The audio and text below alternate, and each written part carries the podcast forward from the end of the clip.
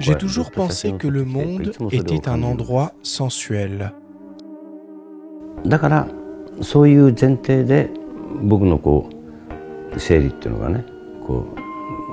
Alors que je le traverse, mes sens s'éveillent et je suis attiré par toutes sortes de choses. とにかく街はねやっぱり僕にとっては巨大なその欲望体というかね でそこのその中になんか僕は僕 Pour moi, les villes sont d'énormes corps des désirs des gens. Et pendant que je cherche mes propres désirs en eux, je tranche le temps, voyant le moment. そういうカメラワークが好きなんです C'est le genre de travail photographique que j'aime. 僕はあの大きいカメラとか使わないで Je n'utilise pas un gros appareil photo. À la place, j'utilise toujours un appareil photo compact. Je photographie principalement dans la rue et cela ne met pas les gens mal à l'aise. C'est facile de photographier avec ça. Vous venez d'entendre un extrait de la vidéo YouTube produite par le Tate intitulée Artiste Daido Moriyama in Pictures, dans laquelle on entend le célèbre artiste photographe japonais, utilisateur du RicoGR, nous parler de sa vision de la street photographie. Nous sommes le mardi 13 juin 2023 et vous écoutez l'émission spéciale Ricoh GR de la sixième saison du podcast Faut pas pousser les ISO.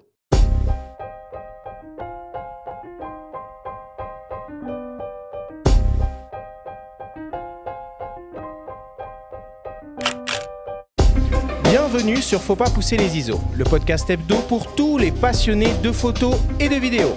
Je suis Arthur Azoulay et j'anime cette émission avec mon ami le journaliste Benjamin Favier. Aujourd'hui, cette émission spéciale et on va s'intéresser au Ricoh GR, le GR3 et son cousin le GR3X. Ces deux compacts experts, plébiscités par les photographes de rue du monde entier, sont l'aboutissement de presque 30 ans de développement. Avec notre invité, le photographe Tommy Kidd, grand spécialiste des GR en France, nous allons tout vous dire sur ces appareils, comprendre d'où ils viennent, qui ils sont et pourquoi ils ont une place si particulière dans le cœur de nombreux photographes.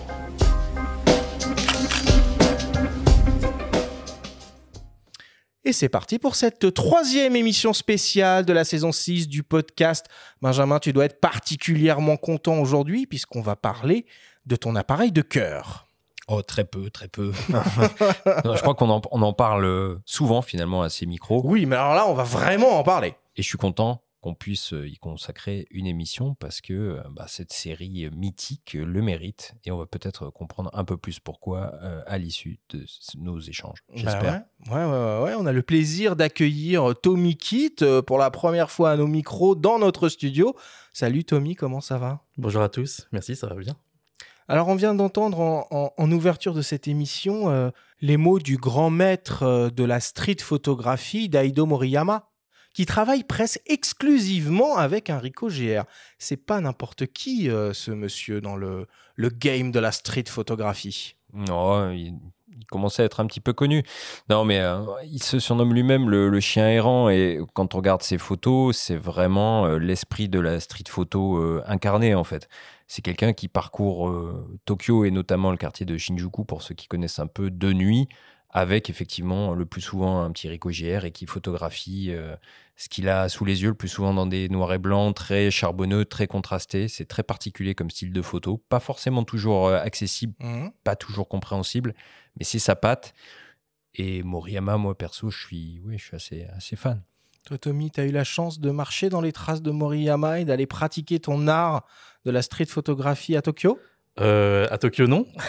J'aimerais bien, ça serait avec euh, grande joie. Mais j'ai surtout euh, beaucoup apprécié, enfin j'apprécie surtout beaucoup ces images. Et euh, je me souviens d'une installation à Arles, euh, c'était il y a peut-être 5 ans, 6 ans je pense, où il avait en fait dans le pavillon autre euh, toute une grande salle baignée de lumière avec toutes ces images euh, bien contrastées et euh, ça rendait vraiment quelque chose de, bien particulier et, c'est vrai que bon surtout en noir et blanc ça, donne vraiment une patte bien particulière et que, j'adore aussi quoi même si c'est vrai que moi je suis plutôt sur de la notion de couleur mais la notion de le, fait qu'il y ait du contraste assez fort ouais, je, je m'y reconnais un petit peu là-dedans Mhm.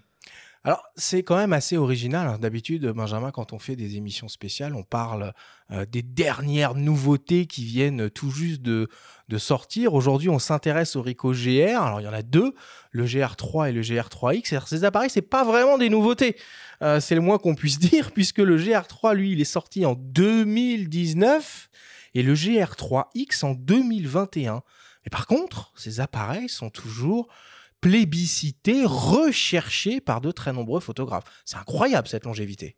Bah, c'est surtout un, un parti pris de résister aux sirènes euh, marketing de la nouveauté euh, à tout prix et de concevoir des, des modèles qui vont être usés euh, jusque- bah, jusqu'au bout. quoi. Et c'est plutôt une bonne chose, surtout par les temps qui courent, ça, ça, fait, ça fait sens. Oui, ah bah, tout à fait. Mais de toute façon, après, euh, je pense que c'est important de comprendre que euh, un appareil photo, euh, on s'en sert que s'il marche bien. Et euh, c'est-à-dire par là que même si c'est un boîtier qui est sorti il y a maintenant quelques années, euh, déjà son capteur déjà euh, est bon à la base. Et surtout, ben, l'ergonomie, elle est absolument exceptionnelle. Moi, je, euh, je suis un peu geek sur les bords, donc j'aime bien les nouveautés, j'aime bien le matériel un petit peu.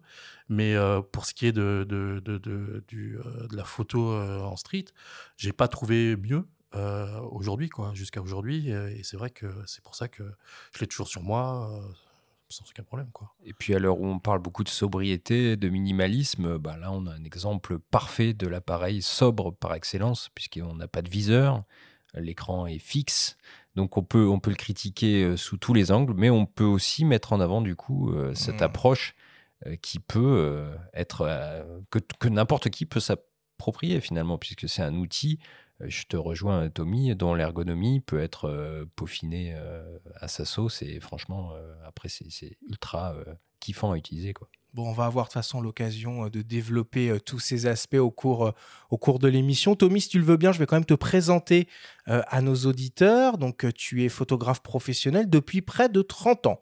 Tu travailles principalement dans la photographie corporate et institutionnelle, euh, avec comme client, par exemple, la région Île-de-France, Pharmavance ou encore Aptifar.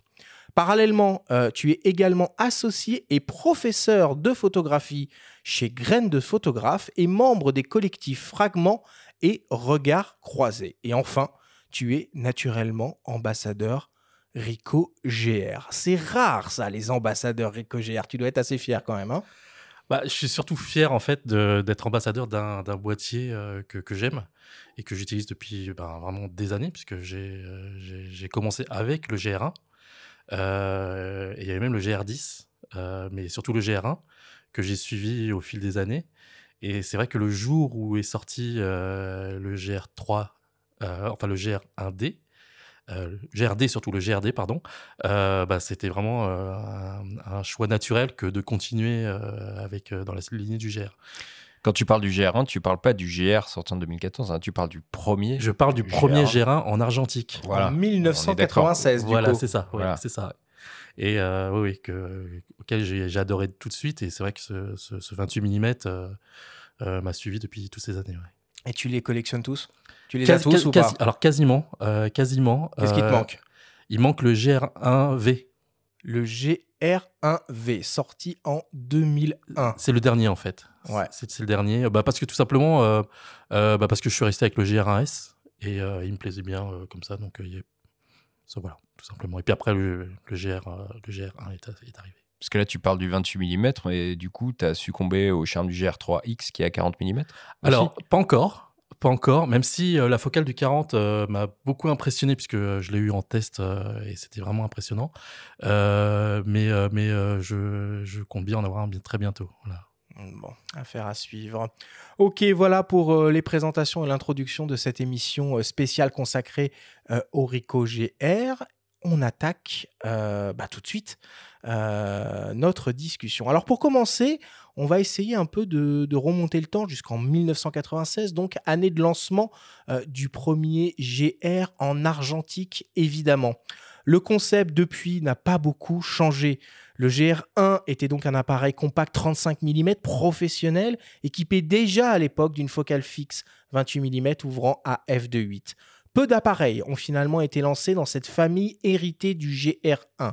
Au total, ce sont quatre modèles argentiques et trois modèles numériques, avec les derniers en date, évidemment, le GR3 en 2019 et le GR3X en 2021.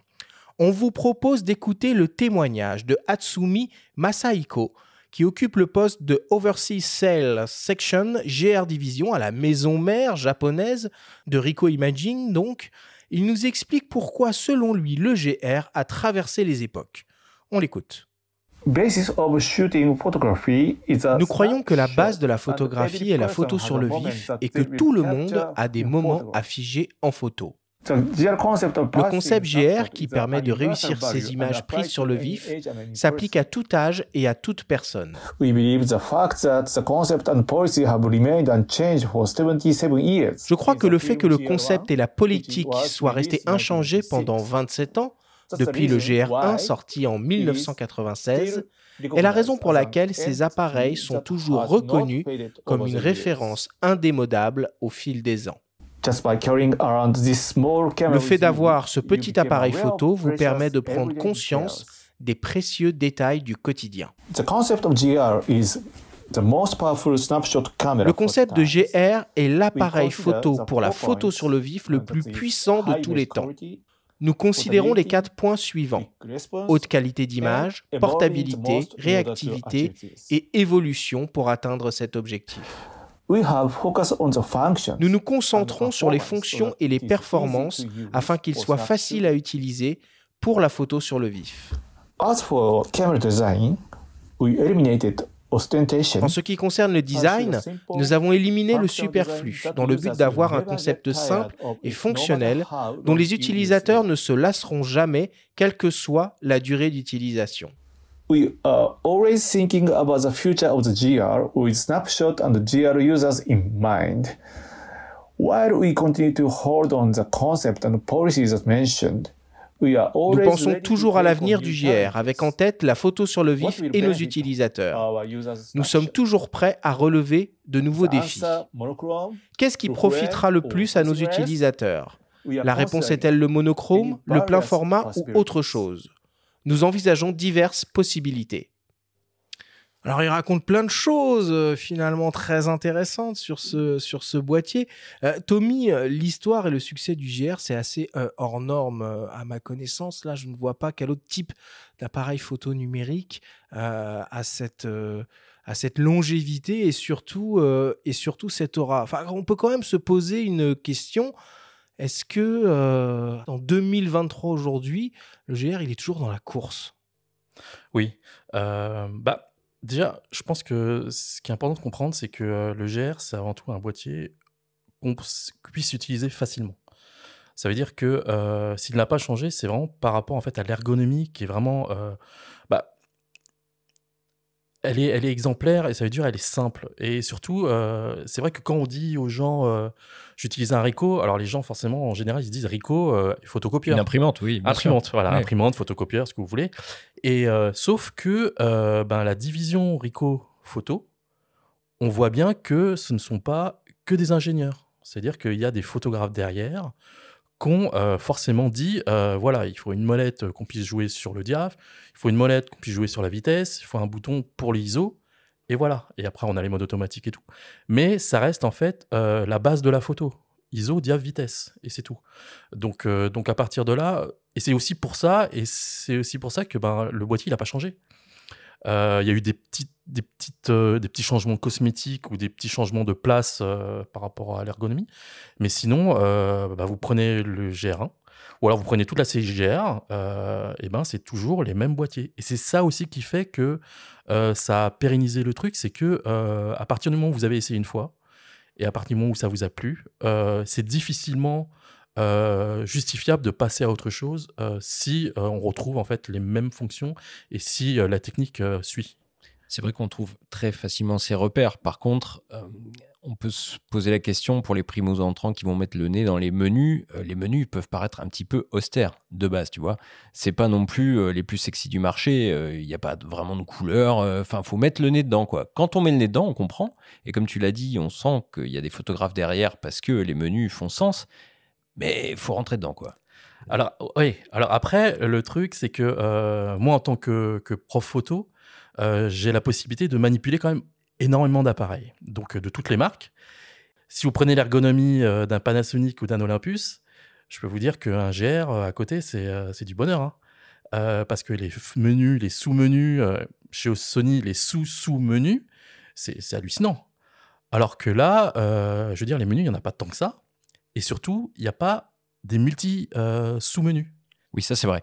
Souvent, une ligne égale une fonction. Exactement, vrai. c'est vraiment Mm. ça. Donc, euh, en fait, après, le truc, c'est que je pense que un appareil photo, à partir du moment euh, où on l'a, qu'on a la manette, euh, si on part de la manette de, la manette, pardon, la, la molette de base P, qui est le mode programme, donc auto, quand vous passez à- ensuite à la suite, eh ben, vous êtes priorité dia, priorité vitesse, mode manuel, et c'est fini. Euh, donc quand vous êtes en mode P, eh ben, de toute façon vous êtes en auto, et si vous n'avez pas envie de rentrer dans les menus, vous ne rentrez pas dans les menus. Donc c'est ça aussi qui est intéressant, et encore plus si vous, étant donné qu'il est personnalisable à foison, c'est-à-dire que chaque bouton peut être personnalisable, ou alors il y a un menu rapide qu'on peut personnaliser, et ben à partir de là, on le met à sa main, si on a envie ou si on n'a pas envie. Donc euh, c'est ça, je pense que euh, moi ça m'est arrivé euh, de, prêter mon, GRD à des personnes ou alors à mon de mon GR à des personnes sans avoir sans connaître vraiment le GR, juste parce que euh, ils avaient besoin d'un appareil pour partir en vacances.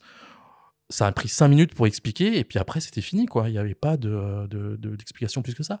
Alors à part le fait de se dire euh, ah bon bah, c'est un 28 mm mais euh, mais on a tous des jambes. euh, je veux dire euh, on s'avance, on recule euh, pour cadrer. Mais on a aussi tous des smartphones aujourd'hui avec des zooms de plus en plus. hein, Exactement. etc., etc. Donc, Voilà. Le problème. Donc c'est ça aussi. Le, le smartphone, on regarde à l'écran. Bon bah euh, là, le GR, on regarde à l'écran aussi.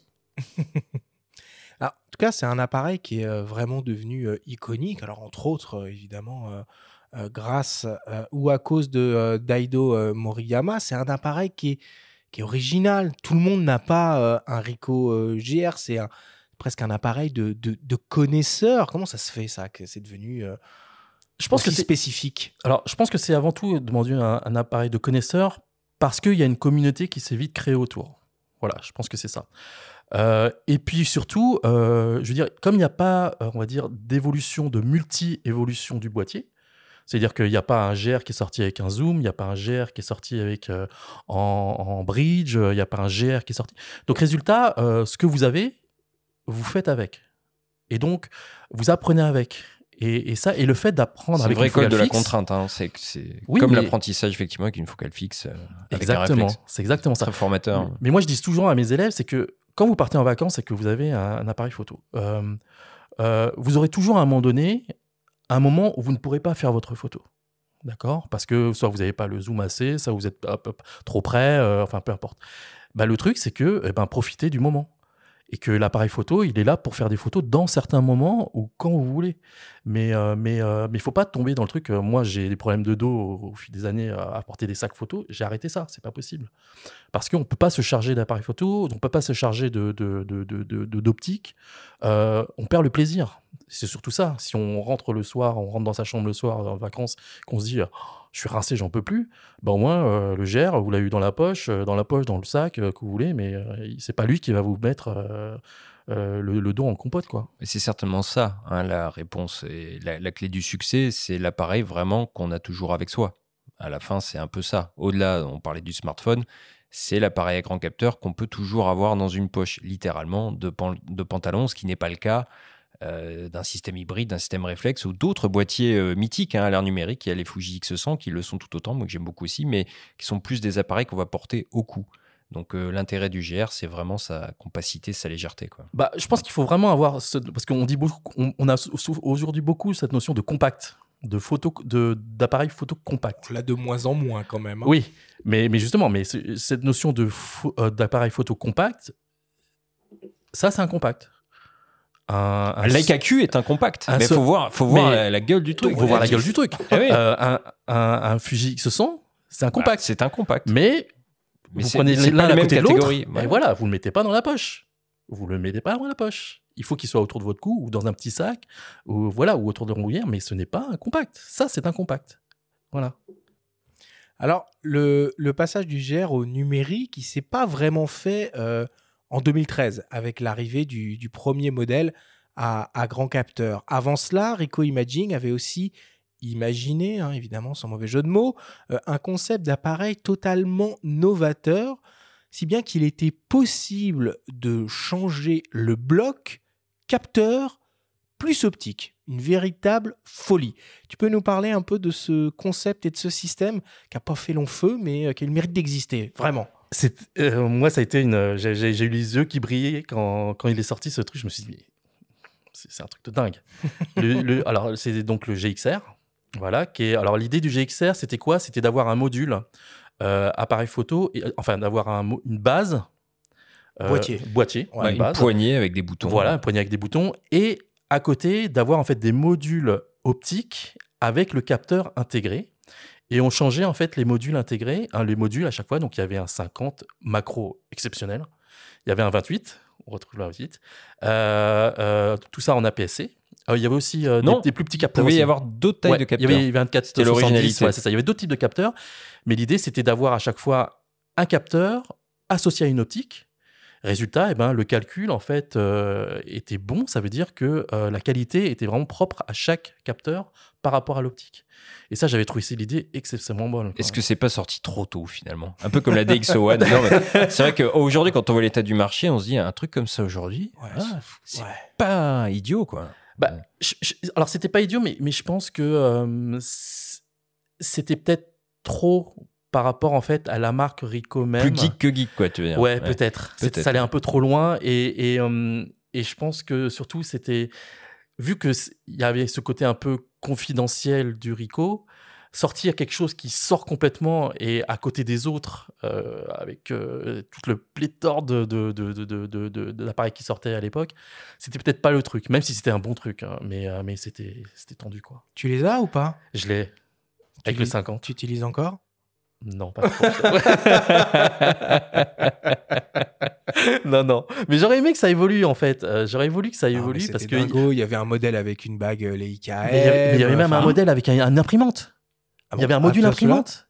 Non, non, je l'ai pas eu. Tu branchais une imprimante? Il y avait une espèce d'imprimante qu'on pouvait mettre dessus. Il y avait une idée d'imprimante, ouais, ouais, c'est ça, ouais, je crois. il y avait même autre chose, je crois.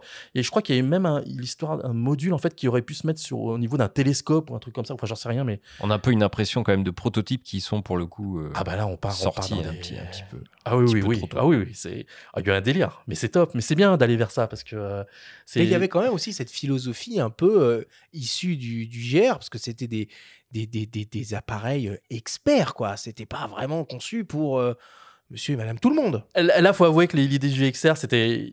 On poussait un peu loin le bouchon, quoi. faut avouer. Mais, mais, c'est bien de tenter des choses comme ça. Ça fait partie de ah l'histoire bah. de la photo. c'est pour ça qu'on aime Rico aussi. C'est que... Petite pensée au Litro, petite pensée à la DxO1, petite pensée au, au. Comment il s'appelle Le Zeiss. qui Icon. Jamais, non, le jamais ZX1. ZX1. ZX1, oui. Oui, mais bien sûr, mais ce sont des appareils, et c'est ce que fait Rico, des appareils un peu de niche, ce qui s'apprête à faire probablement en fin d'année avec euh, cette annonce d'un appareil argentique quand même. Donc c'est intéressant aussi de se positionner comme ça, un peu sur le... faire un pas de côté. D'ailleurs, est-ce que je peux faire un petit, un petit coucou en fait à Marcel Sfez de la boutique L'Instantané, qui n'existe malheureusement plus mais, euh, mais qui a été en fait un acteur prépondérant euh, dans l'histoire du Rico GR, parce que c'était un petit peu le lieu euh, qui était dédié au Rico GR à l'époque. Et, et c'est grâce à lui d'ailleurs que j'ai découvert le, le, GXR, parce qu'il m'en avait parlé un peu avant. Et, et, voilà, et puis là-dessus, et donc voilà, donc aujourd'hui, bon, il est à la retraite, mais. C'était Boulevard Beaumarchais C'était Boulevard Beaumarchais, mmh. complètement. Mmh. Pas loin de sac photo. Exactement, c'est ça. Une toute petite boutique, l'instantané, mais c'était vraiment. Sacrée vitrine. Oui. Mmh. C'est ça. Et donc, c'était vraiment sympa, quoi. Eh ben, écoutez, la transition est parfaite. Euh, puisque euh, on va passer à écouter le, deuxième témoignage. Alors on l'a un peu évoqué, hein. il y a vraiment une aura autour, euh, autour de cet appareil, une véritable communauté de photographes connaisseurs et passionnés qui s'est construite autour de lui au fil des années. Alors on a voulu savoir qui étaient aujourd'hui les utilisateurs de GR et pourquoi et pourquoi cet appareil est si spécial pour eux. Et nous avons demandé à Hervé Derderian, de la seule boutique spécialisée Rico au monde, qui se trouve à Paris, le Rico Imaging Square Paris, aux 3 rue Lucien Sampex, dans le 10e arrondissement. On l'écoute. Alors c'est vrai que le, GR s'adresse à des gens passionnés qui, qui aiment le monde de la photo et surtout de la, street, hein, puisque maintenant c'est un petit peu la mode euh, depuis quelques années de faire des photos euh, un petit peu en, en discrétion, avec des nouvelles façons de- d'aborder l'architecture, les comportements euh, des, des gens, de la population, etc. Et, et ce produit-là est, connu bah, un petit peu à travers les réseaux. hein. Donc c'est vrai que c'est un produit qui, qui plaît beaucoup de par sa compacité. On l'oublie. Euh, Il est, avec soi, mais quand on en a besoin, bah, on, l'a. On sait que voilà, on ne ratera pas l'image euh, qu'on qu'on souhaite, euh, qu'on souhaite faire. Euh, ils veulent vraiment s'approprier ce, produit et qu'il soit unique sur, euh, sur Terre, de différentes sortes, parce qu'on peut trouver, euh, j'ai vu des clients qui venaient un petit peu, encore une fois, même de l'étranger, avec des accessoires que j'avais jamais vus. Donc ça veut dire que il y a tout un univers euh, qui s'est créé autour du GR en termes d'accessoires, de customisation, de couleurs. Il y en a qui viennent avec des courroies euh, spécifiques en cuir, d'autres avec des, couleurs qu'on n'avait pas vues, ou même des accessoires qui sont pas vendus par la marque. Ils veulent vraiment s'approprier le produit comme, comme si c'était un petit peu leur, leur jouet, leur bébé, et surtout, faut pas y toucher. ils, veulent vraiment que ce soit leur, leur appareil photo et avec leurs réglages, ils se l'approprient comme, comme si c'était un, un ami, un copain avec qui ils partagent euh, plein d'histoires dans leur vie de tous les jours et il est là. Il est là, il est toujours présent et il fait le boulot. Donc c'est vrai que c'est très très sympa et on parle plus de d'objets, mais on parle plutôt de je sais pas, il y a des sentiments, il y a il y a plein de choses qui ressortent euh, grâce au GA. Moi, personnellement, j'ai rarement entendu un témoignage comme ça, avec une, relation aussi charnelle euh, avec, un, appareil photo. Tommy, est-ce que tu peux nous parler un peu de cette communauté de GRistes Est-ce que c'est un, phénomène français ou c'est un phénomène mondial? Euh, alors, c'est un phénomène euh, mondial, réellement. Ça veut dire euh, il y a pas mal de vidéos sur YouTube où on peut voir euh, des rencontres euh, partout dans le monde. Alors, euh, c'est vrai qu'il y en a beaucoup.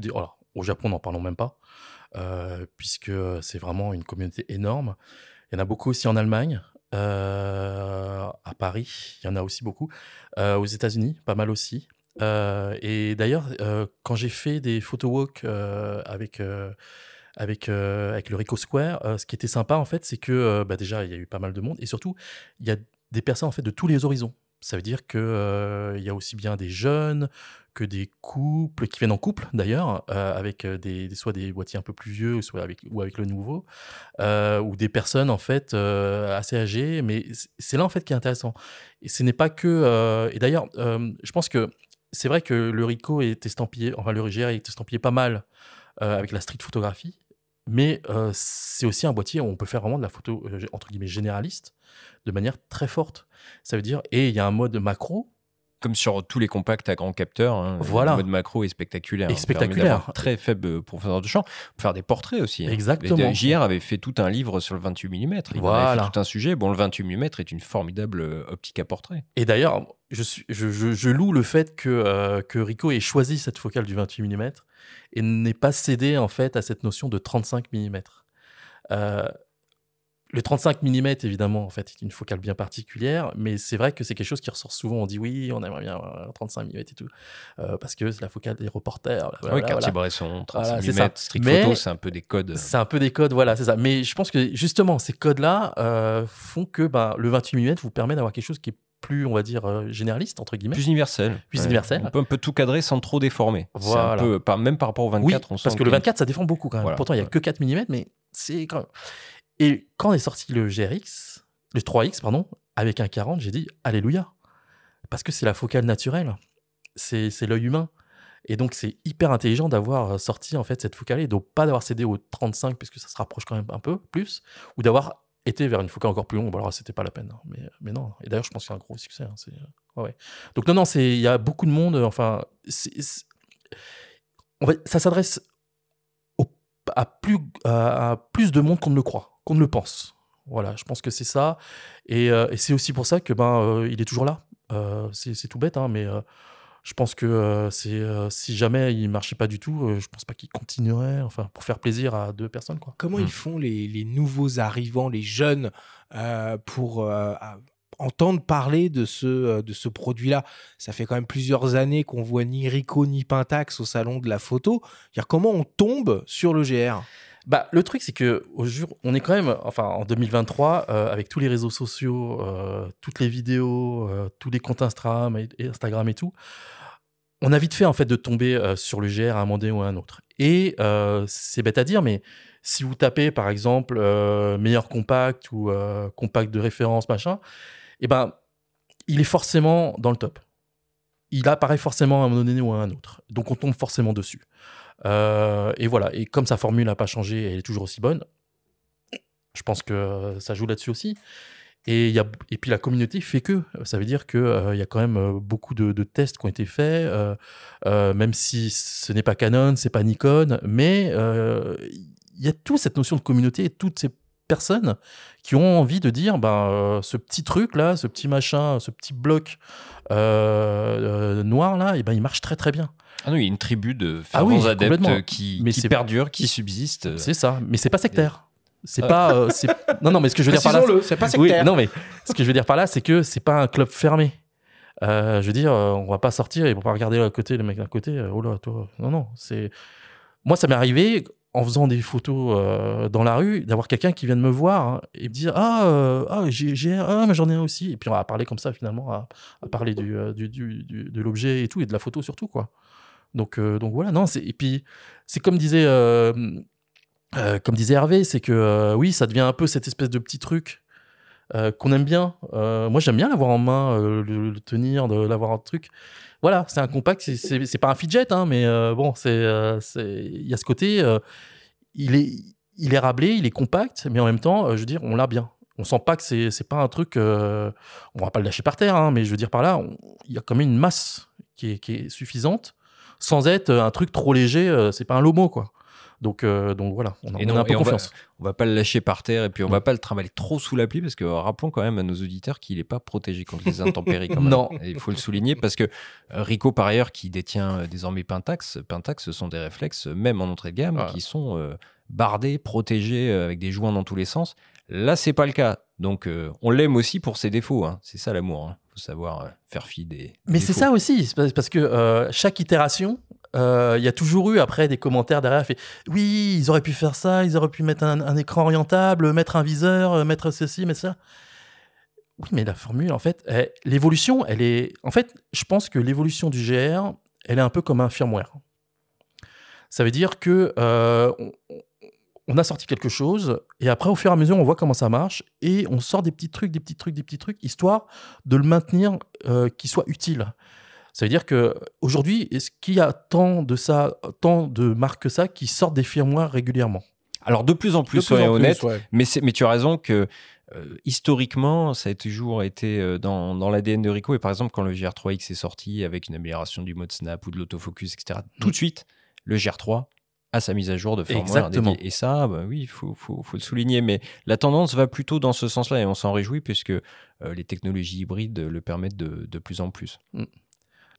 Alors, on va rentrer euh, un peu plus en détail maintenant dans les entrailles euh, de ces appareils. Alors, je le rappelle une nouvelle fois, GR3 sorti en 2018 et GR3X sorti en 2021. Ces deux, appareils sont, euh, sont cousins et similaires sur presque absolument tous les points. La seule chose qui les différencie, c'est leur optique.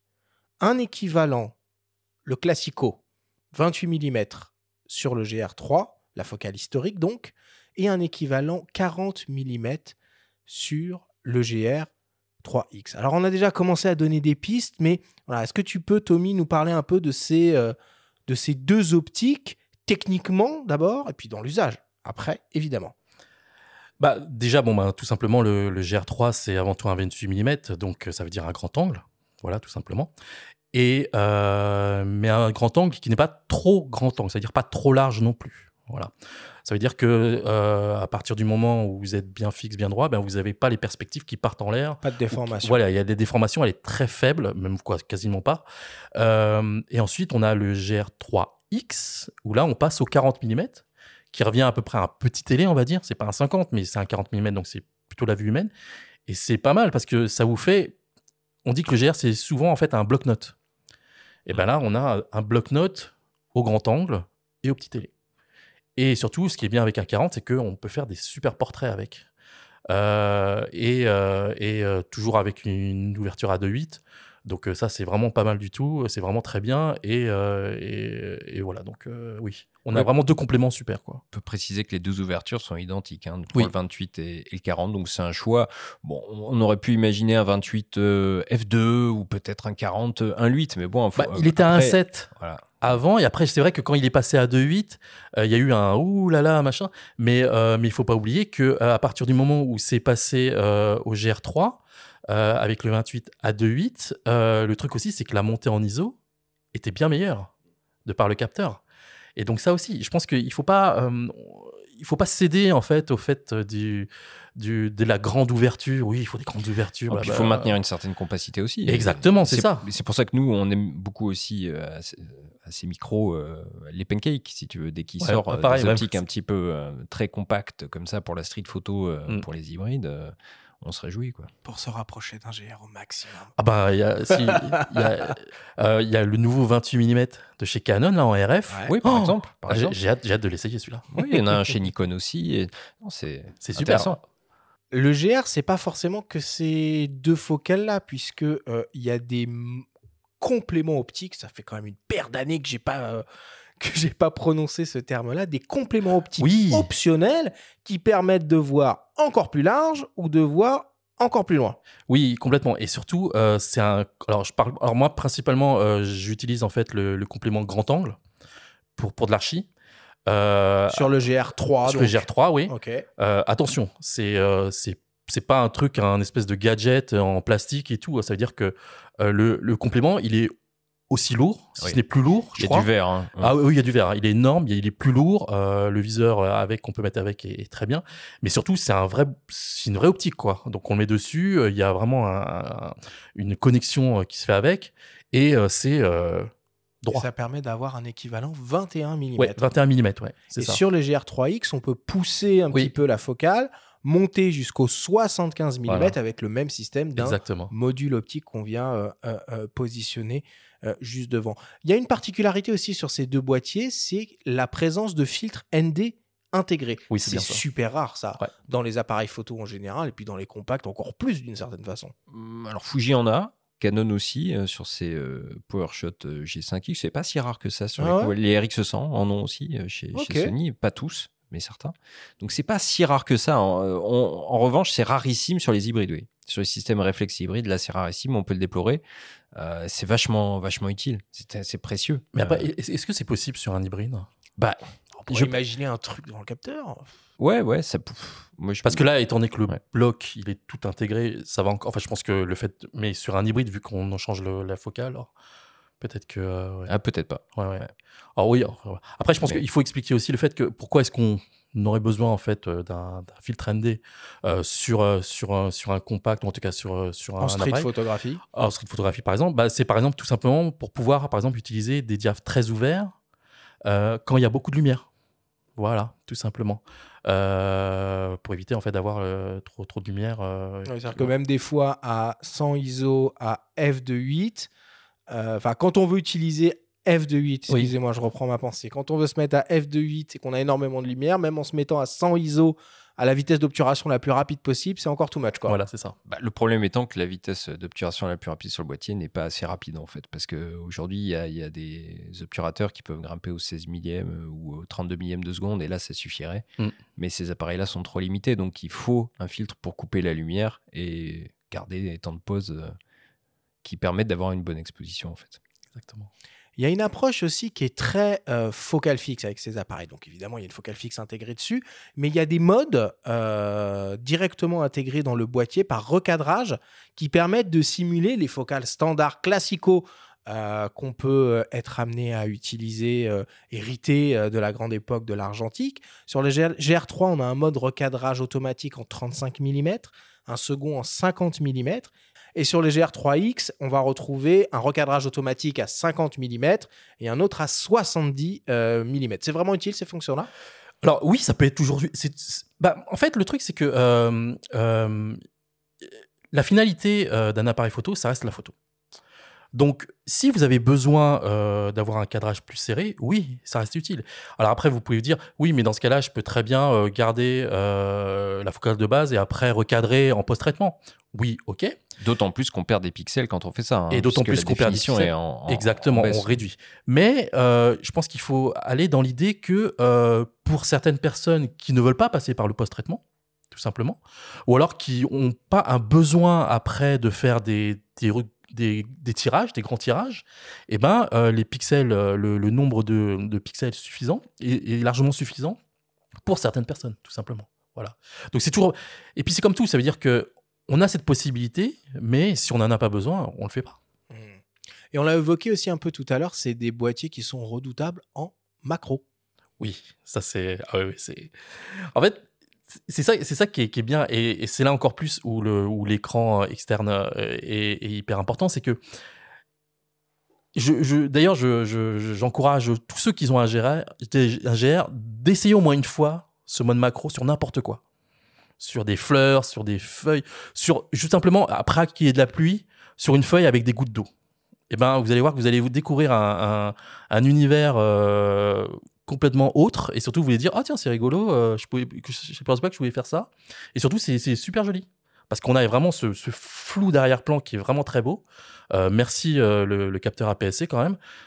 Mais voilà ça vous donne quelque chose qui est avec un beau flou d'avant-plan un beau flou d'arrière-plan ça on- ça fait plaisir quoi Oui, puis ça change un petit peu si on est habitué aux optiques euh, macro traditionnelles Oui. qui sont plutôt des téléobjectifs de Mm. manière générale. Là, le faire avec un grand angle, c'est vrai que ça offre des, des compositions assez euh, insolites. Alors après l'optique, il y a évidemment le bloc euh, capteur euh, processeur qui là pour le coup est commun entre le GR3 et euh, le GR3X et qui date de 2019 du coup. hein. On retrouve euh, un capteur APS-C C-Mode de 24 millions de pixels sans filtre passe-bas. Alors est-ce que Ricoh était précurseur en 2018 ou est-ce que finalement c'est le juste équilibre toujours valable encore en 2023 Bah, si on regarde le marché de la PSC en général, la réponse serait non, euh, puisque depuis, il y a des capteurs euh, APS-C euh, plus définis euh, et qui prouvent qu'on peut obtenir un équilibre tout à fait satisfaisant autour de la trentaine de millions de pixels, voire 40 euh, chez d'autres. Néanmoins, pour cet appareil-là, sa compacité, la qualité de l'optique, etc., oui, 24 millions, c'est parfait. Rappelons que le GR2, par exemple, était à 16 millions. 16 millions, c'était peut-être un peu juste et on n'aurait pas pu euh, tirer parti des modes de, de crop euh, dont on parlait tout à l'heure. 24 millions pour un usage courant, pour faire des tirages, euh, ma foi, c'est largement euh, suffisant. et le fait qu'il n'y ait pas de filtre passe-bas? Voilà, quoi ça sert ça? Alors, en fait, c'est c'est principalement, si je me souviens bien, par rapport euh, au passage de la lumière pour éviter d'avoir euh, des. euh, C'est pour éliminer euh, le phénomène de moiré. Voilà, c'est pour le moiré, voilà, c'est ça. Euh, alors après, on se dire, ah, bah, s'il n'y en a pas, ça veut dire qu'il va y en avoir. Alors, oui et non, parce que ça va dépendre en fait de comment vous utilisez l'appareil. En vidéo, il y a un risque qui est plus de moiré. Mais pour ce qui est de la prise de vue, ça, alors ça pourra se voir, si je me souviens bien, principalement si vous avez par exemple des grilles ou des choses qui sont très euh, répétitifs. Il peut y avoir cet effet de Des moiré. motifs répétitifs, tout à fait. Un toit, par exemple, en tôle, Voilà, euh, c'est ça. Des choses comme ça, ça, pour- ça pourra Mm. se voir. Mais euh, enfin, euh, à moins d'être un énervé des toits, euh, je je, je, je m'en souviens pas d'avoir cet effet-là qui m'a gêné à un moment donné ou à un autre. 20 millions de pixels, oui, aujourd'hui, on pourrait se dire que ce n'est pas assez. Mais après, il faut toujours se poser la question de qu'est-ce qu'on fait après de ces images. Exactement. Ça veut dire que est-ce que vous faites des grands tirages derrière Euh, Est-ce que vous avez besoin ou pas d'avoir plus de pixels? Parce qu'il ne faut pas oublier qu'à partir du moment où vous avez un capteur qui est beaucoup plus fourni, forcément le poids des images est beaucoup plus important. Résultat, si on fait un post-traitement derrière, le post-traitement sera beaucoup plus lourd aussi. D'accord? Euh, Et donc, eh ben, il faudra forcément avoir aussi un ordinateur qui vous permette. Ouais. Bah, ça joue aussi. C'est- n'empêche que si vous devez traiter beaucoup d'images, euh, moi, par exemple, euh, euh, je, alors je travaille avec, avec Canon. Au lieu de prendre un R5, j'ai pris plutôt un R6 parce que le, le surplus de, pixels ne me suffit, ne, ne m'intéressait pas. Voilà. Donc, mais oui, on peut se dire, oui, est-ce que c'est assez, est-ce que c'est pas assez? Je pense que personne n'est là pour dire, enfin, je comprends pas que toi qui es utilisateur aussi, est-ce que ça te gêne d'être encore à 20 Tu voudrais beaucoup plus peut-être? Non, pas du tout. Non, je, je- bon, je disais tout à l'heure, l'équilibre euh, aujourd'hui en APS-C, il peut se situer autour de 30-40 millions. On obtient un équilibre plutôt satisfaisant euh, au niveau de la gestion du bruit, parce que c'est surtout Oui. ça aussi, en- quand on monte en ISO, euh, c'est ça qui, qui compte. Moi, je trouve que 24 millions, c'est très bien. Ce que j'aurais aimé de la part de Ricoh, euh, qui sait le faire, puisqu'elle le fait sur ses réflexes Pentax, comme le K1 Mark II, par exemple, ou le K3 Mark III, c'est un mode haute résolution Pixel Shift Résolution.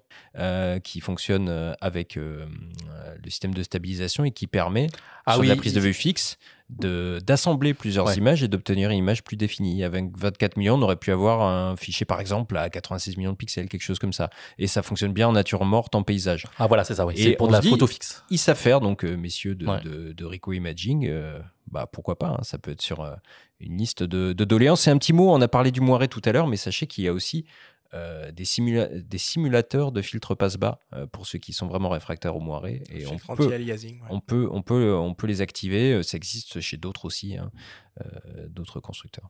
Et donc ce Ricoh GR, il est donc stabilisé. Stabilisation capteur, technologie quasi historique, hein, pour le coup, chez, chez Pentax. Et le constructeur annonce jusqu'à 4 IL de, de rattrapage. Bon, j'imagine que c'est au grand angle, 28 mm. On va pas rentrer dans les débats à ce niveau-là.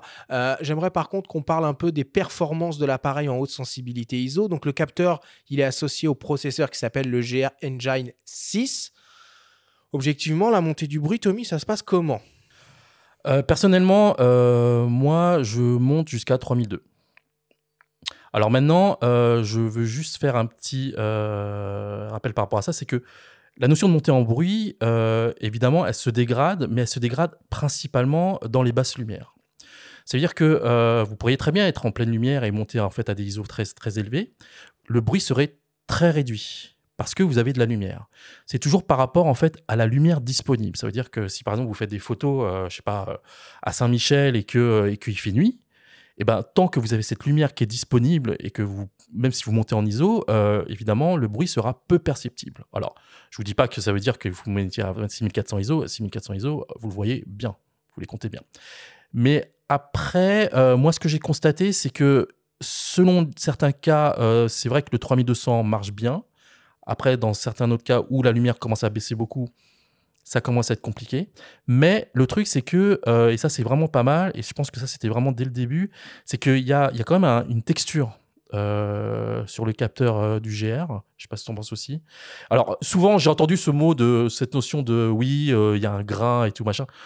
Venant de l'argentique, je peux pas accepter ça. C'est pas possible. Je ne cautionne pas Je cette ne cautionne pas. comparaison. Enfin, moi, en tout cas, je le cautionne pas.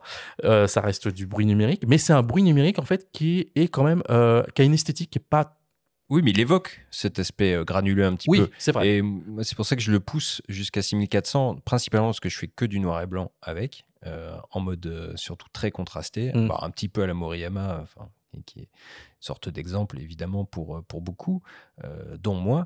Et, et- et à 6400, on retrouve du coup, on exagère un petit peu euh, ce rendu granuleux dont tu parles, et moi je trouve effectivement très plaisant sans aller jusqu'à le comparer à l'argentique, c'est pas, pas l'idée. Mais en tout cas, euh, jusqu'à 6400, euh, je trouve que ça tient largement la route. Et aussi parce que tu fais du noir et blanc en couleur. Moi qui fais de la couleur, il faut y aller à tâtons. Ah bah, c'est- une autre approche. Une autre approche. Mais, euh, mais, mais c'est vrai que ouais. Non, sinon, ouais, moi, 3002, c'est mon, c'est plutôt mon, mon palier euh, tranquille. Et euh, niveau autofocus, euh, faut savoir qu'en en 2019, euh, ce petit GR3, il intégrait déjà un autofocus hybride, détection de phase et de contraste, avec détection des visages et des yeux. En 2018, ce qui est plutôt chouette. Euh, ça marche bien l'autofocus sur un GR3 et un GR3X, c'est réactif, c'est rapide?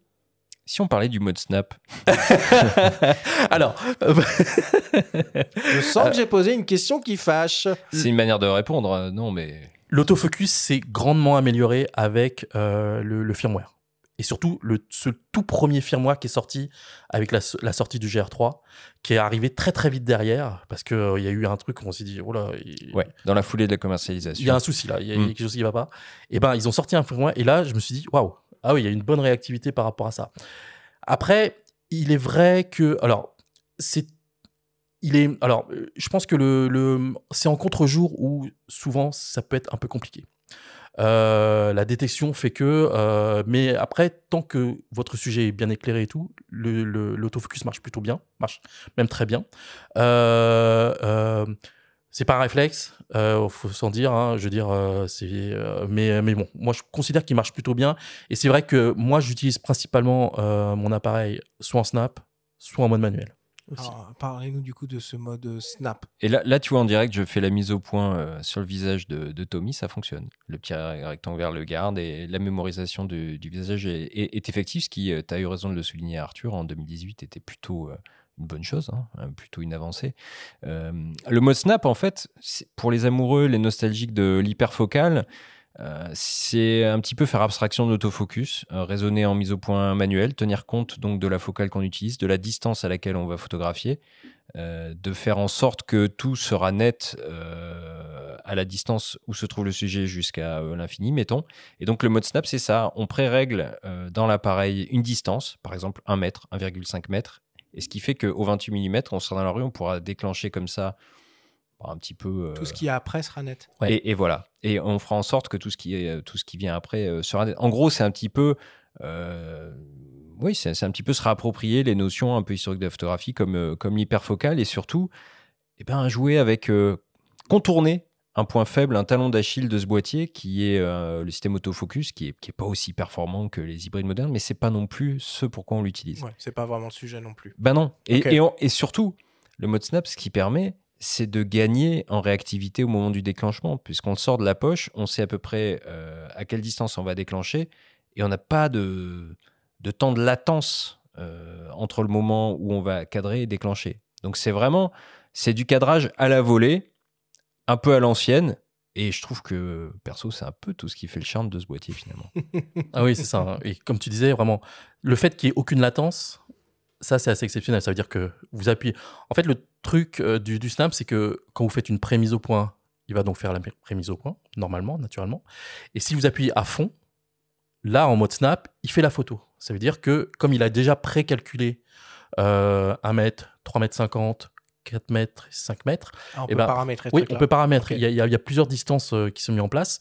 Et ben ça, après, hop, c'est vraiment instantané, instantané. hein. Ça veut dire que euh, aucune latence du tout. hein. On appuie, c'est la photo qui sort. hein. Après, la photo, elle se fera pas toute seule non plus. Il Non. faudra euh, évidemment Oui. jouer sur l'ouverture, euh, la monter en ISO. au bon moment. Euh, non, mais surtout, puis euh, avoir la bonne vitesse aussi. Mm. Je veux dire, si on fait toutes les photos au 25e de seconde en pleine rue comme Ouais. ça, euh, on, va avoir un taux de déchets important.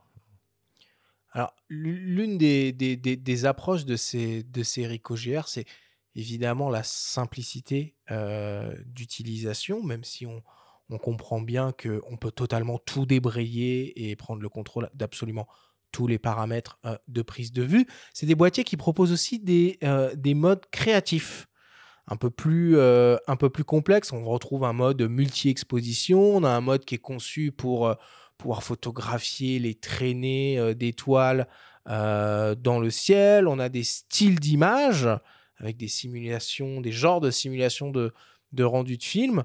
Euh, on les utilise un peu, ces, euh, ces fonctionnalités. Benjamin, toi t'es qui, qui fait que du noir et blanc avec, euh, on a combien de styles de noir et blanc possibles sur les Ricoh GR Oui, il y a plusieurs, plusieurs modes de, de noir et blanc possibles. Tu vois, moi, j'utilise principalement euh, le mode hard noir et blanc, qui n'est pas le plus hard, puisqu'il y a, il y a le high noir et blanc qui est alors lexical ultra, ultra contrasté.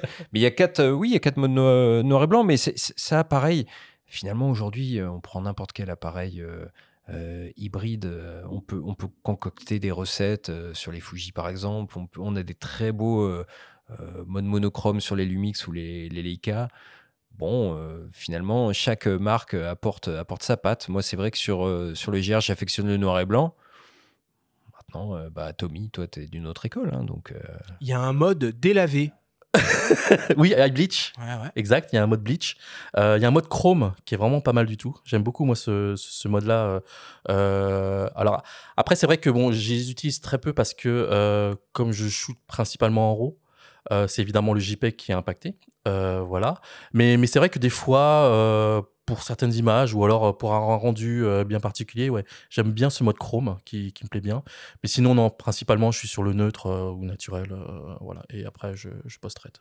Oui, sachant que les RAW, et ça encore, c'est propre à Ricoh, et pas qu'à Ricoh, hein, sur le marché d'autres qu'ils font, Leica notamment, mais les RAW sont des DNG. Et, ça, c'est quand même vachement bien. Ah, ça, c'est top. si tous les constructeurs pouvaient proposer ces RAW euh, Exactement. universels qu'on peut donc utiliser avec n'importe quel logiciel, quelle que soit euh, l'année euh, à laquelle il a été édité, ce serait formidable. Bah, et surtout, ça, fait, ça, fait, ça, pardon, pardon, ça faciliterait grandement les mises à jour.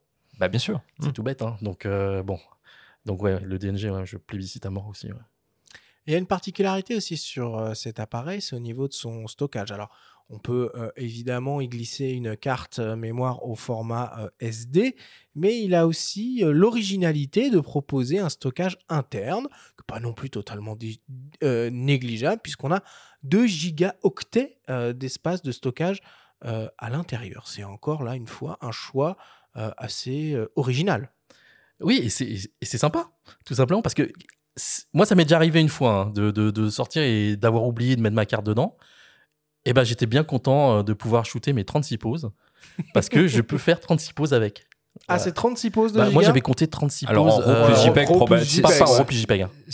À que en RAW, alors. Ouais, que en RAW, ouais. Ah ouais, c'est possible. Ah bah, non, mais c'est pas, c'est pas mal. comme l'argentique, quoi. Ouais, c'est pas mal on peut le voir de deux manières. Ça peut, ça peut sauver, ça peut être aussi la fausse bonne idée. On peut se dire, ah bah tiens, c'est bien, j'ai une mémoire interne, mais finalement, elle est tellement limitée qu'à ah euh, un moment, on va être limité. Quoi. Donc, de toute façon, on l'oubliera moins après. Hein. Je pense que moi, ça m'est arrivé deux fois et après, ça m'est plus arrivé du tout. Donc, euh. bon, on a vu un peu la, la, technique. On va parler maintenant un peu de, de l'objet en lui-même, de son ergonomie et évidemment de ces euh, mensurations minimalistes qui en font un appareil unique. Le Ricoh GR, on est d'accord que c'est le compact expert à grand capteur le plus compact et léger du marché. Ben, moi, j'en vois pas d'autre. S'il y avait, il y avait un. Ça dépend ce qu'on entend par grand capteur. Euh, ouais. Bah, si on considère que, l'APS-C est un grand capteur, oui. Euh, si on prend le grand capteur à partir du 24-36, non. non. Ah Mais il faut, faut définir ça. Euh, à partir de là, oui, bah il n'y a pas, il a pas vraiment d'opposant en face en fait. Moi, je rêverais hein, d'avoir un compact à plein format, ça serait, ça serait vraiment un truc de fou. Ah ben un GR plein format, ce serait, ce serait, formidable. J'accepterais qu'il soit beaucoup plus. Bah, il a effleuré l'idée. Euh... Ouais. Écoute, euh, c'est pas moi qui lui ai soufflé. Hein, euh, non, non, non, c'est déjà bien, c'est déjà énorme d'avoir un capteur APS-C euh, sur un compact de ce nom, quoi. et puis, bah, de toute façon, il y a, y a J'en vois pas d'autres, hein, à part le. Non, il n'y a pas, y a pas d'équivalent. 70, il n'y avait pas un truc comme ça Si, Fuji avait sorti, euh, avait, avait, sorti un, appareil, mais qui n'était pas aussi compact. Ouais, c'est ça. Mais euh, non, non, non, non. Alors, sur la balance, le GR3, c'est 262 euh, grammes, mais le boîtier n'en est pas pour autant un jouet.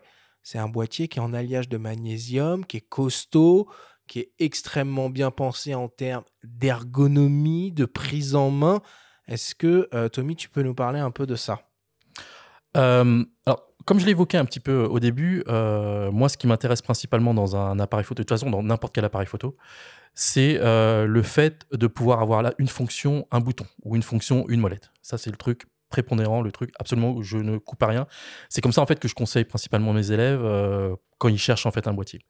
Donc, ben, l'ergonomie du GR, euh, elle est simple et même en en parlant euh, comme ça au micro, on, peut le dire clair. Ça veut dire que par exemple, ben, si vous êtes en mode priorité diap, ben, vous avez une molette priorité à l'ouverture. Si vous avez une priorité vitesse, vous avez une molette pour la vitesse. évidemment, si vous êtes en mode P, ben, dans ce cas-là, le truc c'est que quand vous êtes en mode P, le truc c'est que la molette que vous allez actionner va faire varier votre diave vitesse par rapport à l'ISO que vous pouvez créer. Comme dans tous les modes P euh, chez tous les constructeurs. Oui, mais pas tous les compacts. Ah oui, oui, oui. Ah oui, c'est ça qu'il faut voir. C'est que l'ergonomie euh, d'un Ricoh, ça reste une ergonomie d'un réflexe. Voilà. Et quand vous prenez euh, des, des, des, réflexes d'entrée de gamme, vous n'avez pas forcément deux molettes pour le diaph et la vitesse. C'est vrai, c'est vrai. Des fois, il faut appuyer sur une fonction pour faire varier une valeur. C'est ça aussi. Donc euh, ça, c'est important, c'est qu'on a vraiment euh, la triplette ISO, diaph, vitesse. Voilà. Donc ça, rien que ça déjà, euh, c'est simple. Et puis, bah, je veux dire, vous prenez n'importe quel dos de compact ou d'appareil photo, vous le mettez l'un à côté de l'autre, vous verrez qu'il n'y a pas tant de boutons que ça. Et ça, je pense que ça, c'est simple et c'est facile. Et donc, on a vite fait d'identifier les valeurs. Donc, euh, donc voilà. Donc, rien que ça, par rapport déjà, c'est. Oui, puis il y a des, des choses toutes bêtes, le fait d'avoir verrouillé euh, la molette aussi de, Mm. de réglage de prise de vue. Ça, euh, même des, des hybrides à 2000 euros euh, ne le font pas. C'est quand même dingue quand on y pense parce Oui. que euh, elle peut, elle, elle- elle- elle peut être actionnée par inadvertance. Là, c'est pas le cas. Mm. Et puis il y a ce petit bouton pressoir au niveau de la molette arrière aussi qui est plutôt bien foutu, qui peut appeler des raccourcis Oui, hein, super. peut paramétrer aussi. Peut et ça, c'est vachement bien. Donc c'est vrai que ça devient rapidement euh, très très intuitif. Euh, comment ça, enfin, on s'y fait très vite et on regrette très vite que ce ne soit pas sur d'autres appareils. Et puis c'est un boîtier qui est un petit peu évoluti- évolutif, puisqu'on a une griffe porte-accessoire euh, sur le dessus qui permet d'accueillir éventuellement un flash, mais qui permet d'accueillir peut-être et même surtout et même avant tout des sortes de viseurs de champ optique, hein, puisque cet appareil n'a pas de viseur électronique.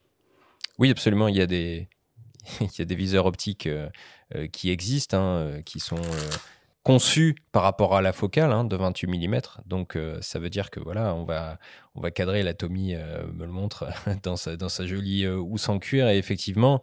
on va avoir le champ qui va s'afficher. Et ce qui est intéressant aussi, c'est qu'on va pouvoir voir rentrer le sujet à gauche ou à droite, un peu comme sur les, les viseurs télémétriques, puisque le petit cadre qui matérialise le 28 mm a des débords, ce qui fait que resserré. on va pouvoir observer ce qui se passe ailleurs que dans le champ, et ça, c'est très chouette.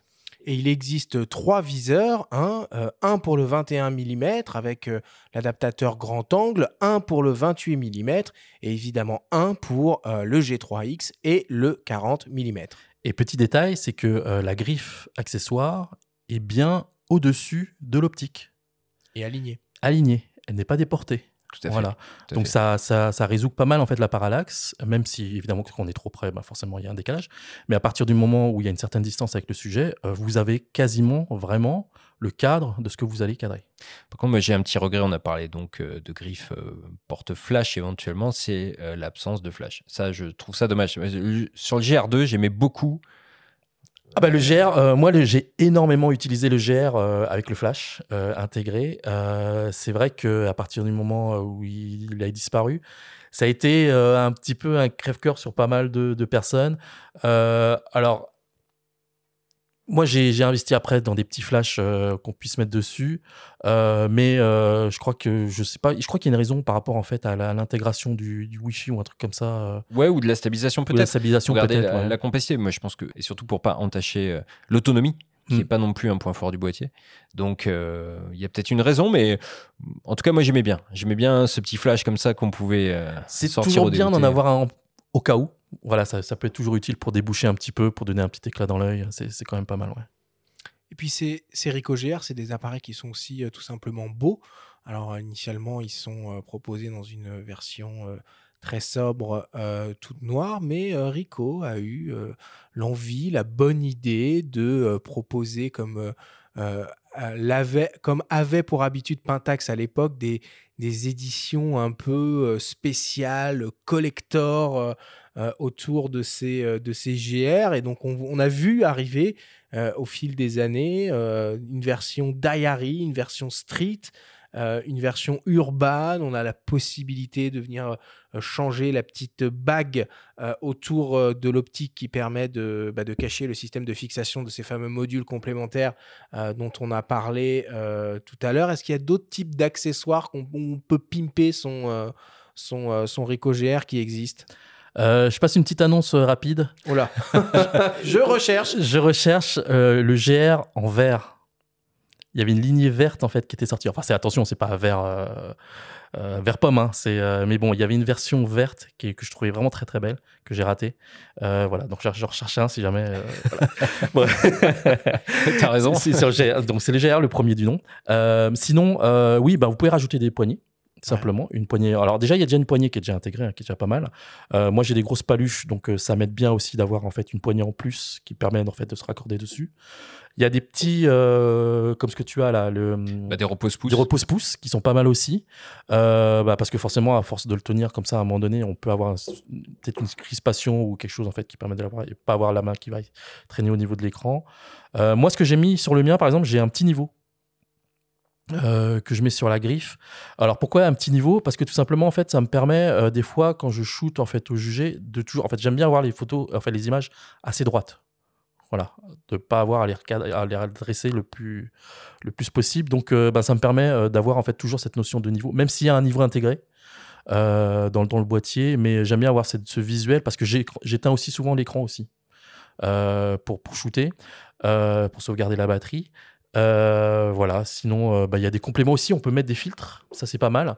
Chez Nissi, je crois, ils font Nissi un truc fait un génial. Très beau kit. Ah, ouais. qui fait un super kit euh, avec un complément euh, qu'on met devant et qu'on peut mettre des filtres devant qui sont qui est hyper bien, hyper bien conçus, spécialement sur le GR. Système de porte-filtre. hein. Oui, système de porte-filtre complètement, euh, avec les filtres qu'on rajoute. euh, voilà. Puis il y a des étuis, hein, des étuis en Oui, cuir, des, des dragons. euh, Enfin, ouais, il y a tout ce qu'il faut pour personnaliser son boîtier, mais ça participe de la fidélisation et euh, du Ah côté. ben, euh, euh, moi, je- adepte. j'ai- eu le- la mauvaise idée de commander un jour un, un boîtier, euh, enfin un boîtier, un- une- une- Édition limitée Non, pas du tout. En fait, c'était une sorte de, de, de, de coque en fait en cuir, mais c'était en fait une Ah. marque japonaise qui le une faisait. marque tierce. Une marque tierce, ouais, qui le faisait euh, au Japon. Donc je l'ai commandé au Japon. C'est arrivé avec une jolie note euh, de la douane. Euh, parce qu'en fait, ce qu'il faut savoir, c'est que quand on commande des choses au Japon, Hmm. tout ce qui est cuir, tout ce qui est truc, eh ben, il faut rajouter beaucoup. voilà. Donc ça a été la dernière fois que j'ai commandé quelque chose au Japon. mais ça, il était beau, hein, je l'ai toujours. Mais Oui, mais si le Rico euh, vert que tu recherches euh, existe au Japon, bah, je le prendrai pas. Je peux pas. Je suis pas aussi énervé mieux, que ça. vaut mieux aller au Ouais, Japon non, pour non, aller le chercher. Ouais, c'est ça. va faire un tour à Shinjuku euh, exactement. avec Daido. Bon, du coup, on va parler un peu prix euh, maintenant. Euh, combien ça vaut les GR Alors, un GR3, c'est un peu plus de 1000 euros, euh, 1050 euros. Bon, c'est un budget évidemment hein, pour, pour un compact expert. par rapport à un iPhone, ça va. Oui. Oui, voilà, c'est le prix d'un d'un bel iPhone, on va dire. Euh, le GR3X est un poil plus cher. Enfin, c'est euh, c'est euh, 1100 euros. Et puis les, éditions un, peu, limitées, voilà, oscillent entre 1100 et 1200 euros et sont souvent proposées, hormis les, coloris un peu originaux, avec une dragonne ou une housse. en, plus. Les viseurs optiques, bah, il y en a deux. Le GV2 qui est proposé aux alentours des 250 euros et le GV1 aux alentours des, des 170 euros pour le GR3. Et pour le GR3X, c'est un poil plus cher, puisque là, on atteint les 300 euros pour, euh, pour le, le viseur optique. Euh, voilà, on peut citer le prix d'une batterie supplémentaire. Euh, tu disais que c'était pas faut son le point citer. fort, donc il, Il- faut peut-être en acheter une tout de suite, une deuxième. Il faut le citer. Ça dépend parce qu'on peut aussi se servir d'un chargeur nomade. Moi, c'est ce que je fais. Euh, par Ah oui, ok, euh, on le recharge direct. Voilà, comme ça, on le recharge euh, directement. Mais c'est vrai que l'arrivée de la stabilisation signifie une diminution quand même de l'autonomie. L'autonomie, elle est en dessous, et bien en dessous des 200 vues. hein. Je suis même gentil quand je dis ça. Donc, ça fait partie. On parlait tout à l'heure du charme de la pellicule et des 36 euh, poses. Euh, on est un peu dans ce registre-là, hein, de finalement de la contrainte, de la sobriété, de la rigueur, euh, à pas euh, déclencher à foison, sauf avoir une quantité de batterie suffisante, comme Tommy, qui nous montre sa trousse bien garnie. Ça fait partie des, des contraintes du boîtier. C'est aussi une contrainte qui permet de garder une certaine compacité aussi, hein, de ne pas avoir un trop ça, gros bloc euh, de, de- de batterie. Mais, mais il faut en tenir compte si, par exemple, on compte euh, avoir seulement ce boîtier pour euh, un voyage au long cours où on aura des possibilités de recharge limitées. C'est vraiment un critère à prendre en compte. Après, c'est vrai que comme on peut le, comme il y a un port USB-C, on peut le recharger sur une batterie externe. Voilà. Donc ça, c'est pas mal. Ça veut dire que quand vous le mettez dans votre sac. Je le répète, 2019 déjà, un port USB-C. Oui. Enfin, Euh, n'empêche, oui, Voilà quoi. Enfin, C'était une des avancées importantes par rapport au GR2. D'ailleurs, est-ce qu'il y avait beaucoup de, de... Ah ben, je pense pas beaucoup du tout, du tout, du tout. ok. Bon, pour terminer, on va parler un peu euh, usage et voir euh, si oui ou non euh, les Ricoh GR3 sont bien les rois de la street photographie. on vous propose d'écouter le témoignage du photographe Jean-Christophe Béchet, que vous avez entendu à ses micros très récemment, qui est lui aussi un adepte de cet appareil. Il nous explique son point de vue sur le sujet. Bah, pour la photo de rue, déjà, il a un avantage indéniable qui est sa petite taille, sa discrétion. Euh, donc et on peut le mettre dans sa poche, c'est-à-dire qu'on n'a pas besoin d'avoir un sac. Moi, il se trouve que j'ai les deux Ricoh, j'ai le GR3 et le GR3X, donc un équipé d'un équivalent 28 mm et un d'un équivalent 40 mm. J'en ai un dans chaque poche de ma veste et je peux déclencher assez vite. Il y a un mode snap qui permet de faire une mise au point rapide. Donc pour moi, voilà, il il a pas toutes les qualités du monde parce qu'aucun appareil peut tout faire, euh, mais il, il, permet d'être très réactif avec ce mode snap, d'avoir des résultats de bonne qualité. les objectifs dans les deux cas, c'est des focales fixes de très bonne qualité. J'ai pu faire des tirages, notamment l'expo que j'avais à Deauville l'année dernière en arrière-plan, c'était des tirages qui montaient à plus de 2,50 mètres de haut qui avaient été faits OGR. Et là, au salon de la photo, si vous venez voir l'expo que j'aurai au salon de la photo au premier étage, il y aura pas mal de photos faites OGR qui vont se mélanger avec des photos faites, voire même avec du moyen format. Ça passe très bien. Donc c'est vrai qu'il y a une, il y a une énergie. On peut, on vise plus tellement avec un viseur, on vise avec le viseur arrière, un peu à bout de bras. Et il y a un autre avantage incroyable que j'avais pas mesuré au début, c'est-à-dire par exemple on peut se mettre complètement à la verticale d'un objet. J'ai fait tout un travail sur la fabrication de montres de luxe et je pouvais vraiment mettre l'appareil au-dessus de quelqu'un qui travaille, le tenir avec une main tendue. Je peux aussi le mettre très très haut au-dessus de ma tête pour récupérer une forme de perspective, comme si j'avais une petite échelle ou un objectif à décentrement. Donc en fait on voit une autre gymnastique de la prise de vue avec ce genre d'appareil très compact qui permet d'étendre son champ des possibilités. Et quand on le maîtrise, on arrive vraiment à, ne plus s'en passer. Alors c'est ça du coup euh, la force du GR pour la photo de rue, euh, discrétion, maniabilité, réactivité, simplicité d'utilisation? Oui, d'ailleurs je passe bonjour à Jean-Christophe. Oui, ben, c'est vraiment un compact. on, on peut l'avoir tout le temps. On peut vraiment l'avoir tout le temps. Ça, c'est un truc qui est indéniable. On peut pas l'enlever par rapport à ça. On l'allume, il sera, il s'allume très très rapidement. Euh, il est prêt. Voilà. C'est cette forme de photo là qui est importante. Ça veut dire que on peut vraiment partir de l'idée qu'on fait des instantanés et de se dire que euh, de plus hésiter à faire une photo. Euh, après, vous allez me dire, oui, mais le smartphone, c'est pareil et tout, machin. Sauf que je pense que il faut vraiment pas oublier le fait que c'est un capteur APS-C. On a un capteur APS-C dans la Porsche. Et dans la poche, pardon. c'est pas mal comme lapsus, ça. C'est très joli. Je n'ai pas de Porsche, je n'ai pas le permis. C'est un lapsus de euh, laïcaïste. Mais, c'est très, joli. oui, enfin, on, on l'a, on, peut l'avoir tout le temps. Euh, donc, euh, et on a, on a un bel écran qui vous permet de cadrer facilement, euh, donc euh, on est bon là-dessus. Là-dessus, euh, j'ai pas. c'est un compact, c'est vraiment un compact facile et utilisable. Oui, puis c'est de la photo bras tendu, mais avec une ergonomie d'appareil photo, pas comme un, smartphone. Et c'est vrai que ça permet, ça incite à faire des photos qu'on ne ferait pas avec un appareil normal, en fait. Tout simplement parce que c'est tout léger, comme le dit Jean-Christophe. Lui, il parle de cet exemple, on le visualise très bien, de faire des photos au-dessus d'un objet comme ça, parce que c'est mm. tout léger et qu'on sent pas le poids. Lui, en plus, parle de la hauteur, mais bon, euh, on précise, Jean-Christophe est grand, hein, donc euh, voilà, ça vaut surtout pour lui. L'effet grue. Euh, mais c'est vrai que c'est un appareil pour ça qui est, bah, qui est précieux, auquel on s'attache très vite parce que même on peut-être qu'on passe pas pour un, vrai photographe entre guillemets face au sujet euh, ou je sais pas dans la rue on sort ça. Soit on passe pour euh, un utilisateur euh, d'un ancien temps avec un il est, il, est, il est clair qu'il n'y a pas ce côté réflexe ou c'est bête à dire mais on entend encore aujourd'hui toujours ce côté quelqu'un qui fait de la photo c'est un paparazzi ou des choses comme ça. oui le côté agressif. Agressif voilà c'est ça. Il n'y a pas cette espèce de, de, de, choses qu'on a qui approche des gens. Moi je fais des photos de personnes assez près. Je n'ai jamais eu de problème euh, voilà, ça se compte sur les doigts de la main, même pas quoi. Oui, parce que c'est pas un appareil qui est intimide. Voilà, c'est ça. Euh, il est tout noir, il est tout. Enfin, il y a juste. Enfin, les mêmes. Souvent, souvent le truc, c'est le, le, rapport avec euh, avec les gens, même aujourd'hui, parce que j'entends souvent le truc de. oui, faire des photos de rue à Paris, c'est compliqué. je pense que c'est avant tout en fait une attitude à avoir et comment est-ce que vous percevez les gens et comment est-ce que vous percevez votre environnement. Euh, ça veut dire que ben, euh, vous avez beau avoir un appareil, il est là, c'est l'extension de votre main. Euh, le truc, c'est que si vous êtes souriant, si vous êtes de bonne, si vous êtes de bonne humeur et que tout va bien, il n'y a pas de raison que ça se passe mal. Si vous Surtout arrivez- que la photo bras tendu permet de garder, d'établir un contact Exactement, visuel et de, de Ouais. présenter un sourire qu'on ne présentera pas forcément quand on est derrière un gros 24-70. Ah bah oui, là, on n'est pas caché derrière, c'est ça. format ouais. quoi. Exactement. ouais.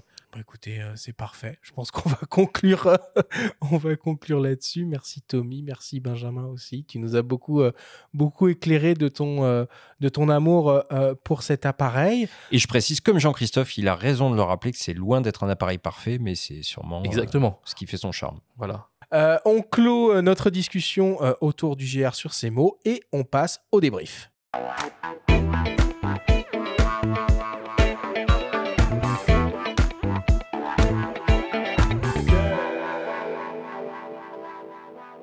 Nous sommes toujours avec le photographe Tommy Kitt pour parler des Ricoh GR3. Tommy, si on devait essayer de résumer, de synthétiser tout ce que l'on s'est dit pendant cette émission.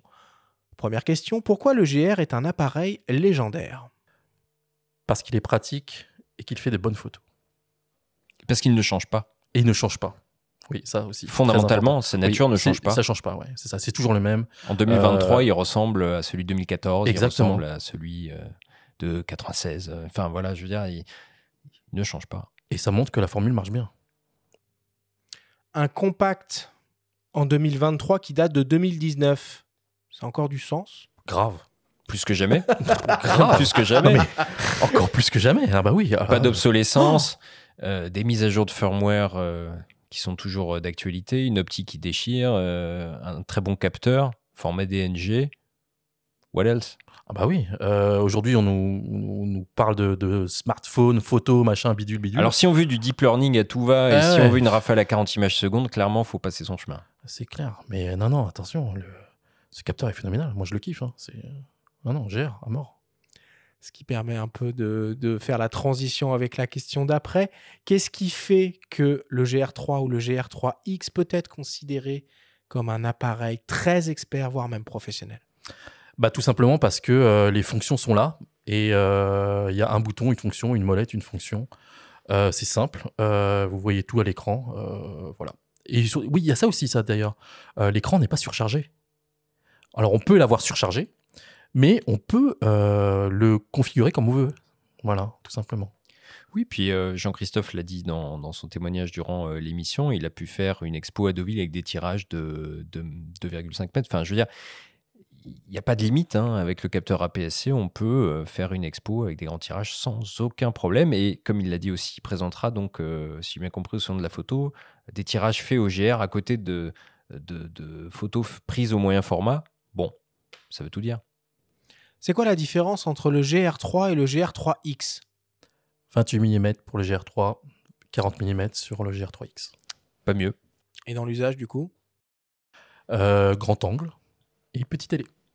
Oui, attention aux petites télé. Hein. Moi, j'ai pas mal essayé le, le GR3X. J'adore le 40 mm. J'ai commencé avec un Leica CL et un petit 40 Mhm. mm en argentique et j'adore cette focale. Mais on ne fait pas, évidemment, avec le GR3X tout ce qu'on fait avec le, le GR3. Par exemple, si euh, là, on est l'un face à l'autre euh, euh, autour d'une table, euh, faire des, des photos 40 mm, ça devient vraiment un cadrage beaucoup plus serré. Donc, on ne pourra pas inclure tout un décor. C'est une autre, vraiment une autre approche. Donc, euh, l'idéal, c'est même peut-être d'aller au Rico Store euh, à Paris et des- de les essayer, hein, tout simplement. Ça doit être possible. Tout à fait.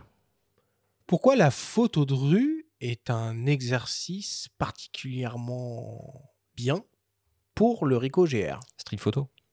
Street photographie, si vous voulez. Bah, euh, la photo de rue, euh, street photographie, c'est euh, déjà son rapport en fait à l'humain, ou alors aussi par rapport en fait à l'environnement dans lequel on est, mais ça vous permet aussi de, de, de, de vous dire que ben, le fait d'arpenter les rues, le fait, c'est un peu, euh, enfin moi je le prends comme ça, ça veut dire que euh, la street photo pour moi c'est un peu une thérapie, c'est ce qui me sort un peu de mon métier de photographe, et euh, c'est le fait de, ben, de, de se concentrer sur soi-même et de faire attention, d'être attentif euh, à l'environnement dans lequel on est. Et donc, voilà, moi je cherche beaucoup tout ce qui est le graphisme, tout ce qui est les gens en proximité. Mais l'un et l'autre font que ben, le 28 mm, ça marche bien comme, comme focale. Euh, parce que euh, pour ce qui est des personnes, eh ben, on est présent avec les personnes. Euh, vous n'êtes pas sur un télé de l'autre côté de la rue là. Moi, je fais pas mal de photos de, de personnes en fait aux arrêts de bus. Eh ben, n'empêche que les gens ils, ils vous prennent pas comme quelqu'un d'agressif. Et surtout, ben, on est dans cet environnement-là. Il faut, on fait la photo, on regarde et puis et puis c'est bon quoi. Tout est tout est là. Qui sont les GRistes? Tout le monde. Tout le monde peut être un gériste. Ne cloisonnons pas. Oui, euh, Oui. moi, je me sens autant fougiste que Ah oui, oui. GRiste que laïcaïste, que Voilà, ouais, non, non. canoniste, Non, non, niconiste, un peu tout ça, quoi. Vraiment tout le monde. Et d'ailleurs, euh, oui, on n'est pas. Enfin, moi, j'utilise aussi bien d'autres euh, marques sans problème. Mais euh, non, non, le GR. Mais c'est le seul que je garderai sur moi, quoi. C'est tout con, hein, mais. mais... C'est le Bah, seul qui est tout le temps là, on va dire. Ouais, c'est ça. Il est tout. Voilà, on l'utilise pas forcément tout le temps, tout le temps, mais il est présent. On sait que on peut l'avoir euh, sans aucun problème si on en a besoin. En tout cas, si je fais mon sac photo, c'est euh, que je pars en, vacances ou en déplacement, c'est le premier truc que je vais mettre dans mon sac, quoi. Combien ça vaut un GR3 Euh, 1000 euros, je crois. 1050. 1050. 1050 et 1100 euros le GR3X. Et pour terminer, dernière question, quelles seraient les évolutions souhaitées sur un potentiel GR4 Le retour du flash, Ouais, un retour de flash, ça serait pas mal, ouais. un mode euh, haute définition, moi j'aimerais bien. Oui, c'est quelque chose qui. Je, euh, trouve- je trouvais que ce serait intéressant. Et puis, ce serait déjà pas mal, en fait. Ça sert à rien de- de- d'apporter trop d'évolution. Ouais, je sais pas si ça serait possible d'avoir un écran orientable. Moi, j'aime bien Un- aussi. Inclinable, ouais, le inclinable, ouais, ouais. C'est, en fait, c'est, pourquoi, alors pourquoi, alors c'est vrai que c'est quelque chose qui revient à tout, et, mais, euh, mais l'écran orientable pourrait permettre en fait des cadrages au ras du sol Bien sûr. ou au-dessus. Euh, mais voilà, Mais après, je sais pas si c'est possible et tout, par, parce qu'on garde en fait cette philosophie. Bah oui, parce que euh, je trouve que c'est au contraire la force de. Mais j'ai longtemps milité euh, pour ça sur plein d'appareils, Mm. mais autant c'est la force finalement de ce modèle qui dure depuis des années, c'est qu'on s'y est habitué Ouais, finalement. Euh, à cette contrainte-là, même moi, j'arrive à savoir à peu près comment Oui. je vais cadrer à main tendue avec un 28, grâce à ça finalement, sans même trop regarder ce que, ce que je vise. Donc, euh, donc c'est pas mal. Et non, sinon, ce qui serait sympa, GR4 tant qu'on y est, hein, j'aime bien les listes au, au Père Noël, euh, d'imaginer une déclinaison en noir et blanc, un GR4 euh, monochrome, en même temps qu'un GR4 euh, classique, ce serait formidable. j'aimerais bien aussi un écran avec plus de définition et qui se voit vraiment, vraiment bien, bien, bien, bien, bien au soleil. Je pense qu'il faut arrêter, sinon la liste, elle va être. elle va s'allonger au Mais après, c'est valable pour beaucoup. Après, c'est valable sans pour- changer, non, mais- non, mais sans changer, voilà, sans sans changer la changer. Ah carrosserie, non, sans changer euh, je- la recette. ils me le ressortent euh, pareil avec deux trois trucs en plus, euh, je, je cours avec quoi. Je cours encore quoi, sans aucun problème. Allez, on va conclure le débrief sur ces mots. Merci beaucoup.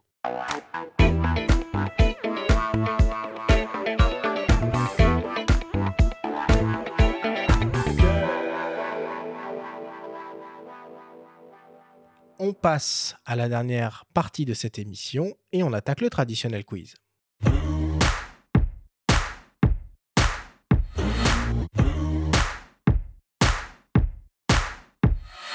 Tommy, le principe du quiz est très simple. Nous avons reçu des questions de la part de nos auditeurs qu'ils t'ont posées via notre compte Instagram en lien ou non avec le sujet de cette émission. Nous en avons sélectionné quelques-unes et tu vas avoir seulement 30 secondes et pas une de plus pour tenter d'y répondre le plus clairement possible. Tommy, as-tu bien compris la consigne? Oui, je le veux. Alors on y va et on commence avec une première question qui nous vient d'un dénommé Thibaut. Pourquoi le nom GR